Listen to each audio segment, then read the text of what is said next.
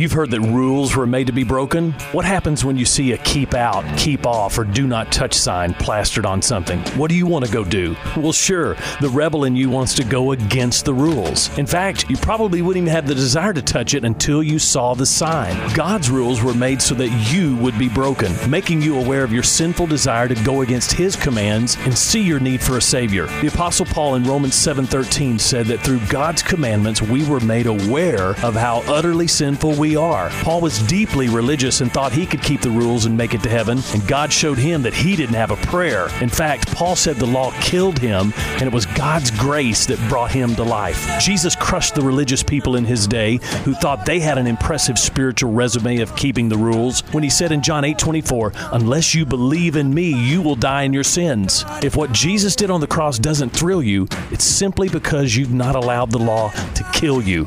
I'm Pastor Heath from Woodland. Thanks for listening.